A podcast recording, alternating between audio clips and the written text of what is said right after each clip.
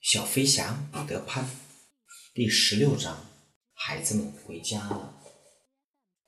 第二天一早，船上的报时钟声响过三次之后，孩子们便忙碌起来。他们要在海上走好长一段时间。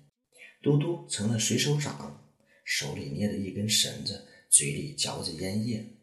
孩子们穿上了剪短到膝的水手服，刮了脸。虽然他们把脸刮得生疼，他们急急忙忙的刮脸是什么？刮胡子。小朋友们有胡子吗？他们只是模仿像水手一样，像成年人一样去刮胡子。没有胡子，结果就把脸刮的烂烂。不是刮的，刚才你没有听到吗？可疼把脸刮得生疼。生疼，肯定给烂了吧？他们急急忙忙的跑到甲板上。像水手那样拉了拉裤子，迈着八字步。谁当船长自不必说，大副和二副是小比坚和约翰。除了温迪，孩子们各就各位，有的在桅杆前的甲板上，有的在水手舱内。彼得站在船舵旁，召集全体船员开始训话。他希望他们尽责尽力，团结一心。最后，船长下达了看船的命令。海盗船改变方向，朝大陆驶去。彼得船长看了看海图，计算了一下，如果这样的分力保持不变，他们六月二十一日即可到达阿佐莱斯。从那儿出发，可以节省飞行的时间。船员们有的希望这艘船成为一条普通的船，有的却想让它继续充当海盗船的角色。眼下彼得看来还正常，温迪心中也踏实了些。当彼得的新制服做好之后，情况就不同了。彼得的新制服是用霍克邪恶的衣服改的，这也是温迪所不情愿的。彼得穿上那套制服的头一天晚上，吹着口哨，神神气活现的坐在船长室里，叼着霍克的烟斗，一只手攥着拳，伸出弯起来的食指，像是钩子，挥来舞去的。船上的事。船上的事儿先放到一边，说说那个凄凉的家吧。这三个孩子狠心的从家飞走，已经好长时间了。要是我们把这十四号这个家也给忘了，那太不像话了。即使现在，我们也不会贸然跑到他们的育儿室，也就是温蒂他们的房间去。他的合法居住者还在回家的路上，我们只能提前跑来去看一下。他们的床还是空着的。达令先生和太太晚上也不出去，孩子们这样无情无义的不辞而别，为什么还给他们留着床？要是他们回家时发现父母周末到乡下度假去了，他们会不高兴吗？其实孩子们也需要这样的教训，但是如果咱们把事情弄成这样，达令太太是绝不答应的。有一件事我是想做的，就是去告诉达令太太。孩子们快回来了，他们下个星期四到家。可是这会把温迪、约翰和迈克尔想给家里一个惊喜的计划给毁掉。他们在船上早就计划好了，他们的出现准会使妈妈充满喜悦，爸爸会高兴的喊叫起来，娜娜会第一个扑过来拥抱他们。关键是别让他们提前知道。他们家中唯一的变化是，狗窝从早上九点到下午六点之间总不在家。孩子们飞走之后，达林先生悔恨不已。他认为都是他的错，他不应该把娜娜拴在链子上。娜娜始终比他聪明。孩子们飞走后，他整天整天生活在懊悔中。他白天爬进狗窝，任凭妻子百般恳求，他总是伤心地说。都是我的错，这是我应该待的地方。他很痛苦，他发誓，只要孩子们不回来，他就在狗窝中待着。当然，这事儿也是很令人难堪的。不过，达林先生做事总是很过分，不然的话，他也不会一直往狗窝里钻。从没见过乔治·达林先生这样非常骄傲的人变得如此谦虚。他常常坐在狗窝里与他的太太聊他们的孩子。最令人感动的是他对娜娜的态度。他除了不再让他进狗窝外，其他的事对他百依百顺。达林先生每天早上待在狗窝里，让人抬到车上去上班，直到下午六点以同样的方式回家。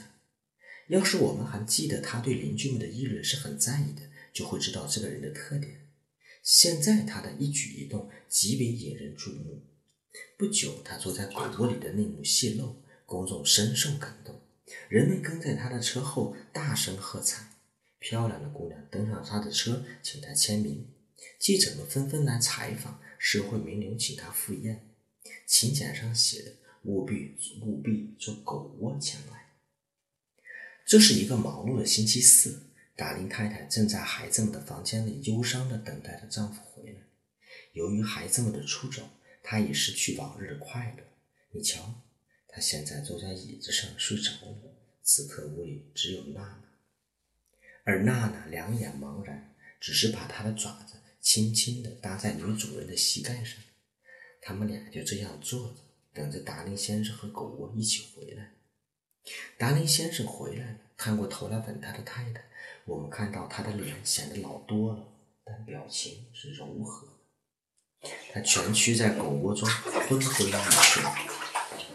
当达林太太走过孩子们的房间时，他跟他说：“你能弹着孩子们的钢琴，让我听着听着琴声入睡吗？”接着他又不经意地说：“我觉得有风，把窗户关上吧。”哦，乔治，别让我关窗。窗户一定要开着的，等他们回来一定要开着。于是轮到他向他请求原谅了。达林太太走进孩子的房间，弹起钢琴。不久，他安然入睡。正当在他在睡梦中时，本迪、约翰和迈克尔飞进房间。且慢，事情比这复杂。在此之前，还发生了另外一件事，得说一说。在他们三个到家前，彼得和铃叮当也来过。当时彼得的第一句话道破了他的企图。快，铃叮当，他小声说：“把窗户关上，再插上。对，就这样，咱从大门出去。温迪回来时一看这样，就会认为是他妈妈把他关在外面，他就会跟着我回去。当初彼得消灭海盗之后，没有直接回梦幻岛，而让铃叮当护送孩子们去大陆，使我感到迷惑不解。原来他早有预谋。”彼得不觉得自己这样做是不对的，反倒高兴的手舞足蹈。他窥视着温迪他们的房间，看到达林先生在弹琴。他低声对铃叮当说：“这是温迪的妈妈，她很漂亮，但没我妈妈好看。她的嘴边尽是顶针，但没我妈妈的多。其实他压根就不知道自己的妈妈是什么样子，他就爱这么瞎吹。”他不知道达林向太太弹的曲子是《甜蜜的家》，按他的理解，曲子的内容是“回来吧，温迪，温迪，温迪”。他得意的喊了出来。你再也见不到温迪了，于是窗子插上了。他又窥视了一下，看看为什么乐曲终止了。他看见达林太太把头靠在那个大箱子上，眼睛里饱含着泪水。他想让我打开窗户，他想。我是不会这样做的，绝不。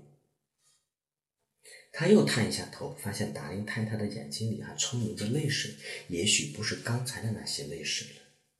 他太想念温迪了，彼得自言自语道。他不禁生起他的气来，因为他居然不知道温迪没回来的原因。原因很简单，他在心里跟他说：“因为我也很喜欢温迪，咱们俩不能都拥有温迪女士。”这位女士还是伤心的不能自拔。于是彼得也觉得很难过，他不再窥视了，但仍不能摆脱这种心情。他在外面奔来奔去做鬼脸，可是仍不能摆脱这种感受，好像达令太太伤心的影子钻到了他的心中，在里面敲打着。好吧，那就这样吧。他终于改变了主意，他打开了窗子，大声说：“铃叮当，咱们走，不要什么傻妈妈。”他带着嘲弄的口气说完话，飞走了。就这样，温迪、约翰和迈克尔看到家里的窗户还在为他们开着，他们落在地板上，毫无羞愧之意。迈克尔已经忘了这个家。约翰，他四处打量地说：“我想我来过这儿。”你当然来过，你这傻子，那是你原来的床，是吗？迈克尔似似乎还有点怀疑。看，约翰说，这是狗窝。他跑过去探头往里面瞧，也许娜娜在窝里。温迪说。约翰吹了一声口哨，说：“嘿，里面有个男人，是爸爸。”温迪感慨道：“让我看看爸爸。”迈克尔央求道。他仔细的看了看，他还没我杀死的那个海盗个头大。迈克尔显然很失望。幸亏达林先生正在睡觉，没听见。如果这是他听到的第一句话，他一定会很伤心的。温迪和约翰发现自己的爸爸睡在狗窝里，感到非常吃惊。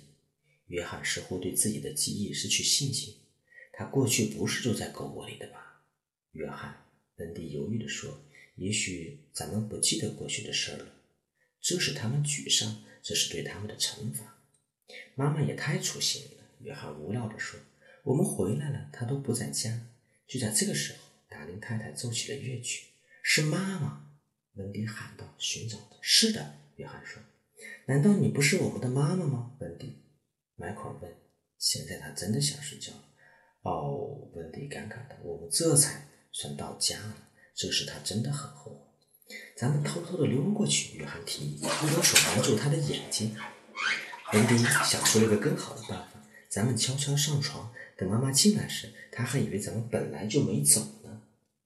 于是，当达林太太到孩子们的房间去看她的丈夫是不是睡着了的时候，发现那空床上竟然有了孩子。他们几个等待着妈妈又惊又喜的声音，可是久久没有听到。达林太太看见了，但她不相信自己的眼睛。她在梦中看见他们在床上多少次了，现在她以为自己是在梦中。她走到火炉旁，在椅子上坐了下来，还是她过去照料孩子们的地方。可是孩子们不知道妈妈的心情，开始不安起来。妈妈，温迪喊了出来。这是温迪，达令太太说。不过她真以为自己在梦中。妈妈，那是约翰。他说：“妈妈。”迈克尔喊道：“他现在知道谁是妈妈。”那是迈克尔。他说：“他伸开双臂迎向三个自顾自的孩子。这么长时间，他们一分信都没有”温迪、约翰和迈克尔赶紧滑下床，跑向他们的妈妈。乔治，乔治！他激动地喊：“达令先生醒了。”出来分享他的快乐，娜娜也从门外飞奔进来。没有什么场面比这更感人了，只有一个人，就是那个奇怪的男孩子，在窗户那儿看了这一幕。他隔着窗户看到了他们的快乐。